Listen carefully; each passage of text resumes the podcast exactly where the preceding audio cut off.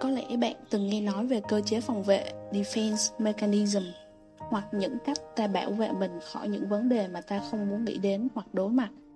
Cụm từ này bắt nguồn từ liệu pháp phân tâm học, nhưng đã dần trở thành ngôn ngữ thường ngày. Hãy nhớ lại lần cuối bạn mô tả một người nào đó là đang phủ nhận thực tế hoặc bảo ai đó đang hợp lý hóa vấn đề.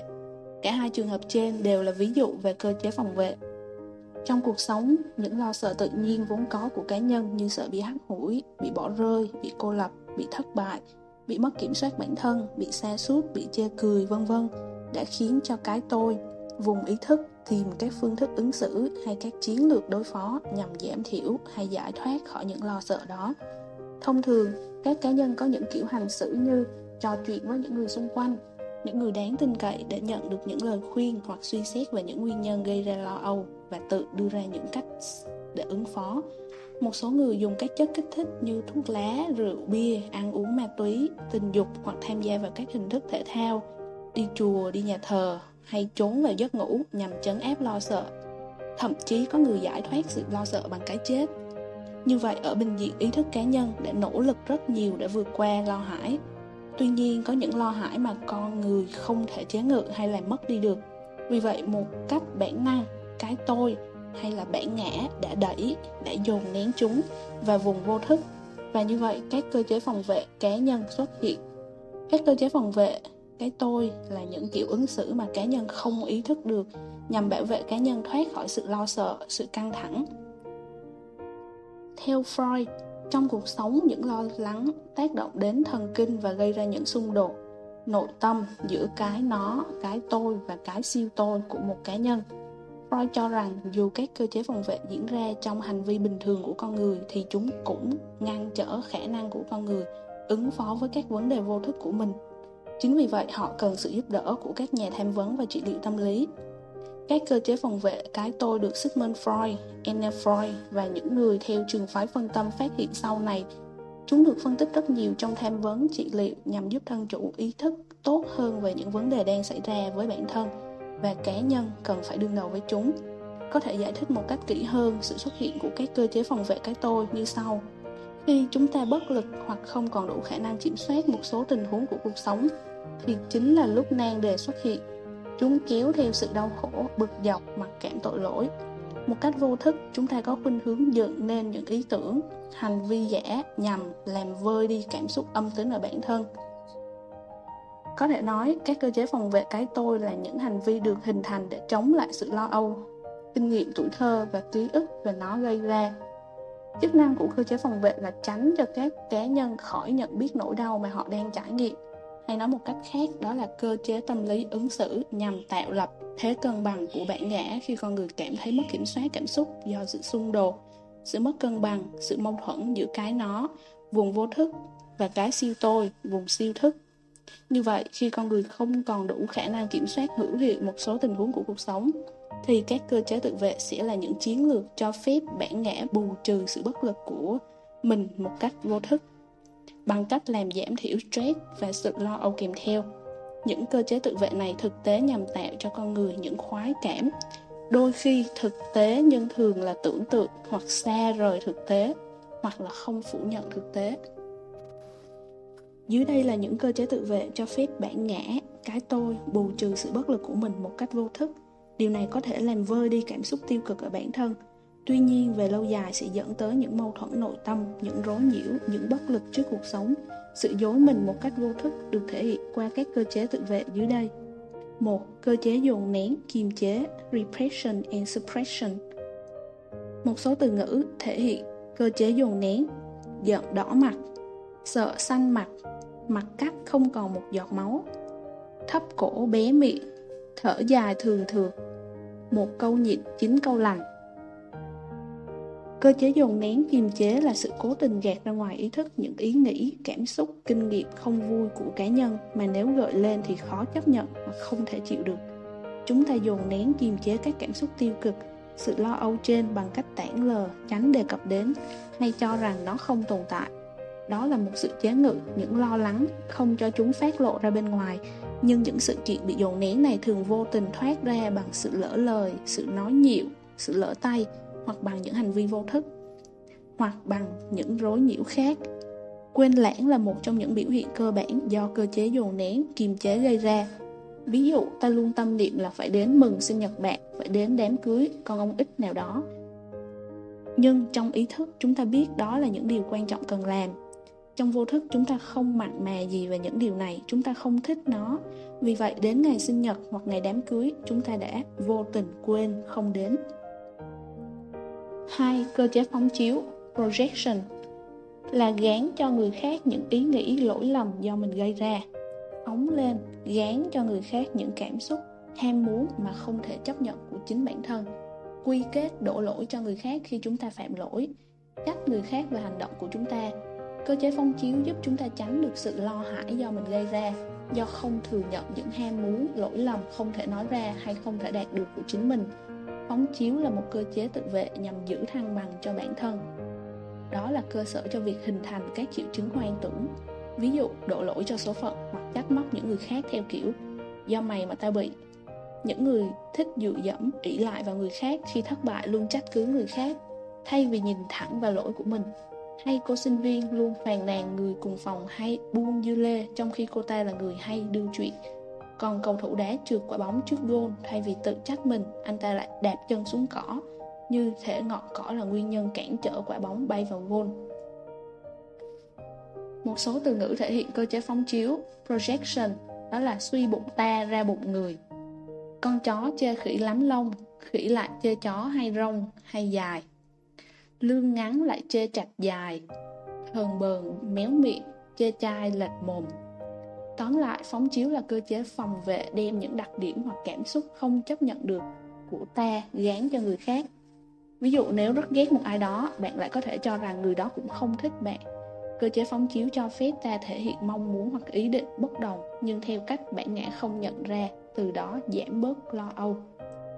3. Cơ chế né tránh, phủ định hoặc cự tuyệt. Denial là từ chối một cách vô thức một hiện thực đang xảy ra. Cơ chế phủ định là sự gạt bỏ một ý nghĩ, một biểu tượng trong đầu. Và nếu nó xuất hiện thì xem như không phải do bản thân nghĩ đến. Chúng ta né tránh sự thật sự đau buồn hay sợ hãi bằng cách ứng xử làm ngơ như không có chuyện gì xảy ra. Điều này nếu vượt quá giới hạn sẽ trở thành sự trốn thoát thực tế. Lấy ví dụ một người phụ nữ kết hôn và sống cùng chồng 40 năm nay và bà vừa đưa ông vào bệnh viện vì trong khi họ làm việc ngoài vườn thì ông ấy chợt nói năng khó khăn rồi trông có vẻ kỳ quệ. Các bác sĩ chẩn đoán chồng bà bị đột quỵ giờ não đã chết và sẽ không hồi phục được.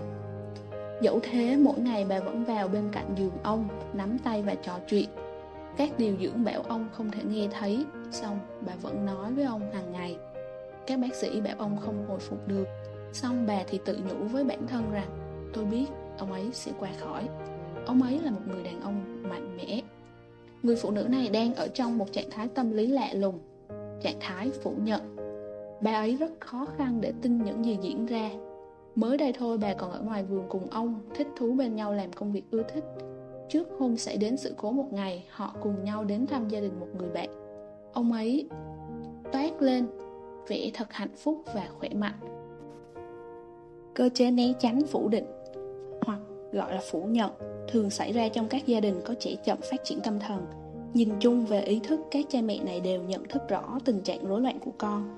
Bằng một ứng xử hết sức vô thức họ đã phủ nhận cự tuyệt với sự thật. Vì sự thật này khiến cho họ sợ hãi căng thẳng. Đó là cách phòng vệ của cái tôi. Với người có hiv cũng vậy. Ở giai đoạn đầu bị nhiễm hiv họ thường từ chối cự tuyệt kết quả xét nghiệm họ đi kiểm tra nhiều lần với hy vọng rằng kết quả bị nhầm với ai đó. Mặc dù trong ý thức họ biết rất rõ mình đã bị hiv và do nguyên nhân nào. Chỉ cần nghĩ đến cái chết đã khiến họ sợ hãi nên để giải thoát sự căng thẳng, cơ chế phủ định và cự tuyệt xuất hiện để giữ cho cái tôi được cân bằng. Cơ chế bù trừ exclusion. Chúng ta che đậy một lỗi lầm, một khuyết điểm hoặc muốn khắc phục những yếu kém về thân thể hoặc tâm trí của mình bằng cách phát triển một nét tính cách hay làm một hành động tích cực mà người khác chấp nhận được. Hay nói đơn giản là khi chúng ta cảm thấy yếu kém ở một khía cạnh nào đó ta sẽ vượt lên ở một lĩnh vực khác hoặc phóng đại đặc điểm tích cực để che giấu bù trừ những đặc điểm yếu kém mà không khắc phục được.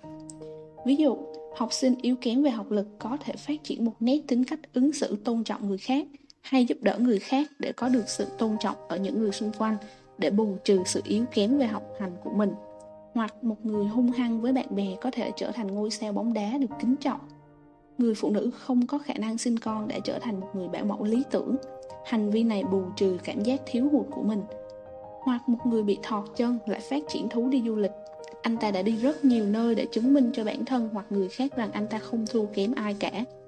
Hoặc việc bù trừ bằng cách đi lại nhiều như vậy giúp anh ta thoát khỏi ý nghĩ về sự thiếu hụt, sự kém cỏi của mình trong cuộc sống sẽ là tuyệt vời khi mỗi cá nhân phát triển tối đa các năng lực của bản thân.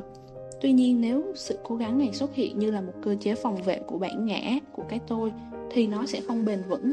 Nó chỉ như một sự quả lấp bù trừ tạm thời khi cá nhân căng thẳng, lo lắng vì cảm thấy không bằng người khác, nên phải bù trừ một cái gì đó.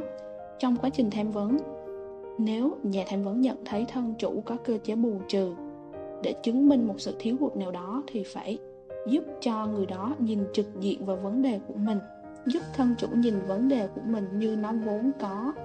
Khi nhận thức được thực tế vấn đề của mình thân chủ có thể cải thiện được nó. 5. Cơ chế hợp lý hóa.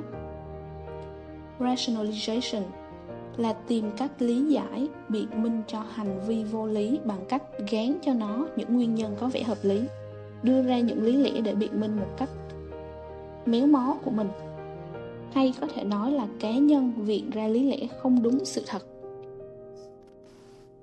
5. Cơ chế hợp lý hóa Rationalization là tìm cách lý giải, biện minh cho hành vi vô lý bằng cách gán cho nó những nguyên nhân có vẻ hợp lý, đưa ra những lý lẽ để biện minh một cái tôi méo mó của mình, hay có thể nói là cá nhân viện ra lý lẽ không đúng sự thật nhưng có vẻ logic, được xã hội chấp nhận để giải thích thanh minh cho hành động hoặc cảm xúc không hay của mình, tìm lý do xác đáng để biện minh cho việc không thể tiến hành được, hoặc ngược lại để giải thích cho một ứng xử không thể chấp nhận được.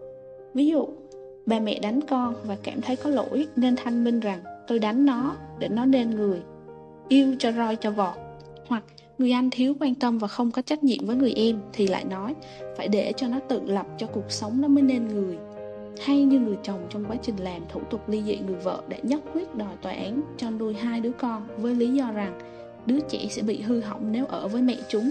Vì mẹ chúng hư hỏng khi đòi bỏ anh ta. Rằng anh ta rất thương con và trước mắt quan tòa anh ta đóng vai là một người cha tốt, một người vì gia đình. Trong khi trên thực tế anh ta không có trách nhiệm với vợ con và anh ta cũng không có điều kiện nuôi con việc đưa ra lý do bề ngoài có vẻ hợp lý là để che giấu lý do động cơ bên trong, nhằm làm người vợ đau khổ như vậy, với cơ chế viện lý lẽ, cá nhân đã quy gán hành vi không thể chấp nhận của mình bằng những lý do mà xã hội có thể chấp nhận được, trong khi thực tế hành vi đó không phải bắt nguồn từ lý do như cá nhân đưa ra 6. Cơ chế chuyển di, displacement đó là sự chuyển cảm xúc hay phản ứng tiêu cực của mình từ một đối tượng này sang đối tượng khác hoặc sang đồ vật. Chúng ta thay thế một hành động không thể thực hiện được bằng một hành động có thể thực hiện được nhằm giải tỏa cảm xúc tiêu cực. Trong dân gian, hiện tượng này gọi là giận cá chém thớt. Ví dụ, thay vì giận thủ trưởng, hoặc cần phải dàn xếp với thủ trưởng vì hành động thô lỗ với mình, người chồng lại về quát vợ, mắng con. Hoặc như cậu học sinh tức giận, cô giáo, nên xé sách vở như vậy, cá nhân đã trải qua sự tức giận với thủ trưởng, với cô giáo, khi những người này đã làm tổn thương anh ta, nhưng anh ta không thể chút giận lên những người đó được. Vì những quy tắc chuẩn mực không cho phép hoặc anh ta không cảm thấy nên làm hay không dám làm. Nên anh ta đã chuyển sự gây hấn của mình lên vợ con hoặc các đồ vật thay vì lên thủ trưởng hay lên cô giáo. 7. Cơ chế thoái lùi Regression Khi bị rơi vào tình huống hẫn hụt con người có thể né tránh căng thẳng, tức giận bằng cách biểu hiện những hành vi của trẻ thơ. Thoái lùi là quay trở lại giai đoạn kém phát triển của chức năng tâm lý với những biểu hiện của tính trẻ con, hay còn gọi là nhi hóa.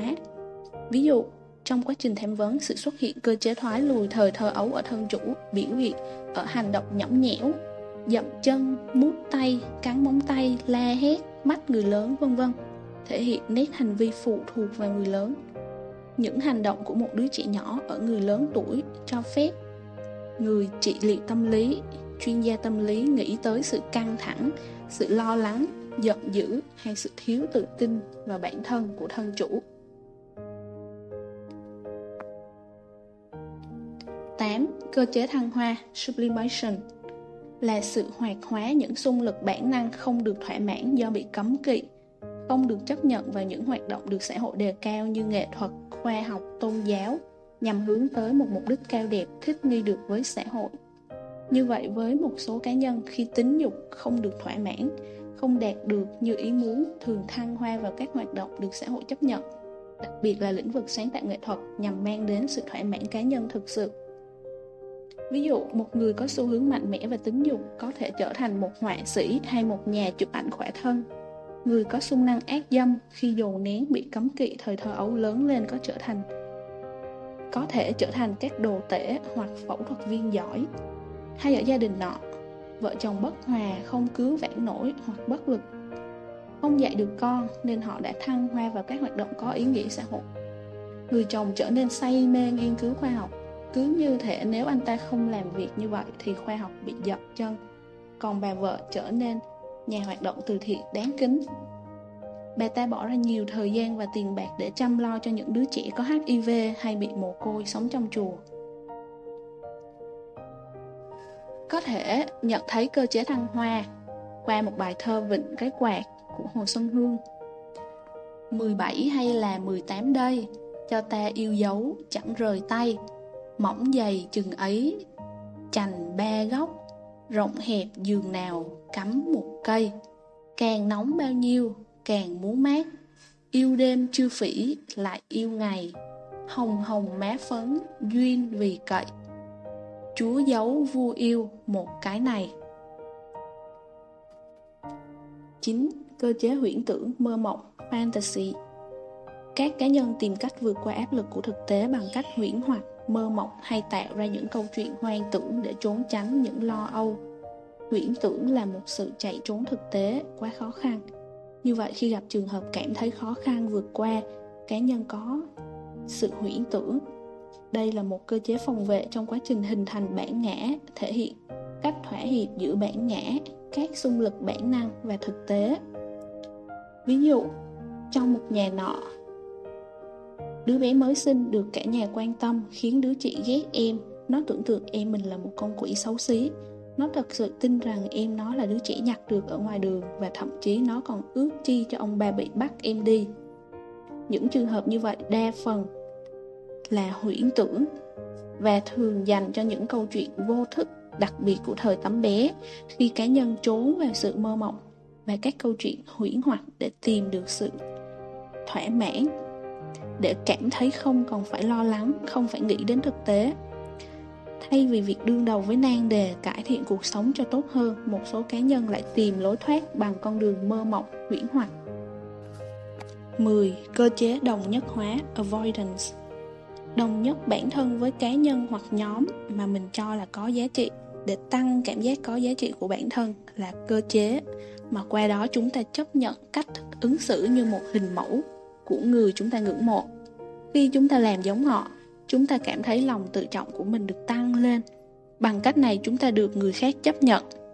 Ví dụ, cô bé thích ca sĩ ít nên đã làm tóc, ăn mặc và đi đứng nói năng giống như ca sĩ ít hoặc bắt chước cách đi đứng trang điểm giống nữ diễn viên y của hàn quốc. Thông thường, chúng ta chấp nhận bắt chước cách sống của người mà ta ái mộ, kính trọng, hoặc chúng ta nhặt lấy một vài đặc điểm của người khác hòa nhập vào bản thân cho giống họ. 11. Cơ chế hình thành phản ứng ngược Reaction Formation là một cơ chế tự vệ thể hiện phản ứng ngược lại ý muốn bị dồn nén, ý muốn một đằng nhưng thể hiện ra ngoài lại hoàn toàn ngược với nó chủ thể có những biểu hiện đi ngược lại với cái mình mong muốn trong đầu nhằm che giấu những tình cảm suy nghĩ thực của mình một cách vô thức đó là một cảm xúc suy nghĩ tiêu cực được thể hiện ra ngoài bằng một cảm xúc suy nghĩ hay hành động tích cực ví dụ cậu con trai cảm nhận ở bản thân một sự ham muốn tình dục mãnh liệt nhưng có thể phản ứng bằng cách luôn phê phán bọn con gái lẳng lơ và xây dựng ở mình một tình cảm căm ghét phụ nữ Hay cô gái rất thích người bạn trai, luôn tìm cách muốn gần cậu bạn, nhưng khi anh ta rủ đi chơi thì cô ta từ chối và nói là không thích. Một ca sĩ nổi tiếng luôn lên tiếng bảo vệ trẻ em và đã ủng hộ rất nhiều tiền làm từ thiện giúp chị em nghèo trên thế giới, nhưng anh ta lại bị ra tòa tố cáo có hành vi lạm dụng tình dục trẻ em. Những cơ chế hình thành phản ứng ngược Sigmund Freud cho rằng dù các cơ chế phòng vệ diễn ra trong hành vi bình thường của con người, thì chúng cũng ngăn trở khả năng của con người ứng phó với việc giải quyết các vấn đề vô thức. Vì thế, chúng ta cần phải biết những cách thức và các cơ chế này để ứng phó trực tiếp với các vấn đề của mình, để phá bỏ chúng, tạo điều kiện cho tiến trình thay đổi và trưởng thành của bản thân có thể diễn ra cùng đi sâu vào một case study để tìm hiểu làm thế nào chúng ta có thể xác định các cơ chế phòng vệ. Chúng ta có thể chẳng bao giờ biết được làm thế nào người ta thực sự đối mặt chỉ bằng cách đặt câu hỏi đơn giản về họ. Các phòng vệ này chỉ có thể được ghi nhận bởi một người quan sát bên ngoài. Chúng ta cần nghĩ về sự khác biệt giữa điều người ta cảm thấy, điều người ta nói và điều mà người thân thiết nói về đối tượng đó và thực sự quan sát điều gì xảy ra trong đời sống của họ. Sau đây là một ví dụ minh họa được phỏng vấn bởi một nhà tâm lý trị liệu với một bác sĩ huyết học. Qua đó chúng ta có thể hiểu và xác định các phòng vệ có thể thay đổi như thế nào từ một loại ám ảnh lạ thường và có lẽ có tính bệnh lý, sang một dạng đáp ứng với stress có tính lành mạnh. Người được phỏng vấn là một bác sĩ. Ông đã triển khai niềm vui thích của mình bằng cách lấy các tế bào còn sống vào trong ống nghiệm Ông đã trò chuyện với nhà tâm lý trị liệu với tất cả lòng nhiệt tình về việc cấy mô rất thú vị mà ông ta đã lấy từ một mẫu sinh thiết ở chân của mẹ ông ta. Đến cuối cuộc phỏng vấn thì nhà tâm lý đã phát hiện tình cờ rằng mẹ của bác sĩ này đã chết vì tai biến mạch máu não cách đây 3 tuần trước. Rõ ràng là ông đề cập đến cái chết của mẹ ông thì không thấy cảm xúc. Nhưng sự mô tả về việc ông cấy mô vẫn còn sống của mẹ ông thì chứa đầy màu sắc cảm xúc. Người ta giải thích rằng bằng một cách sáng tạo và có tính vô thức, ông bác sĩ này đã sử dụng niềm vui thích và các kỹ năng của mình như là một thầy thuốc để làm nhẹ đi nỗi đau buồn của ông. Ít nhất cũng có giá trị trong thời gian ngắn. Mặc dù mẹ của ông không còn sống, nhưng bằng cách di chuyển sự chú ý và cảm xúc của mình, ông có thể một cách nào đó tiếp tục chăm sóc mẹ ông ta ở phòng thí nghiệm tại nhà sử dụng phòng vệ thay thế bằng cách di chuyển cảm xúc sang một đối tượng hoặc một người mà ta ít lo lắng hơn và loại phòng vệ lý trí hóa nghĩ về điều lo lắng theo cách trang trọng và không cảm xúc. Vậy chúng ta làm thế nào để thay đổi các phòng vệ ít trợ giúp thành những phòng vệ trợ giúp cho ta nhiều hơn?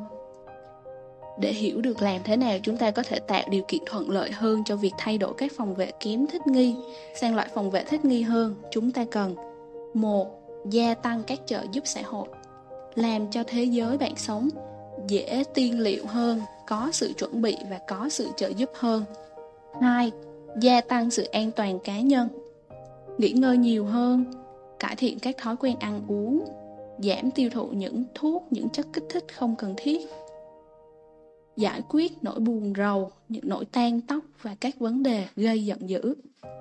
3. Đưa ra những cách tốt hơn về việc đối mặt với các điều gây khó khăn. Bạn không thể lấy đi lớp vỏ bảo vệ của một người mà không bảo vệ anh ta bằng một cách nào khác.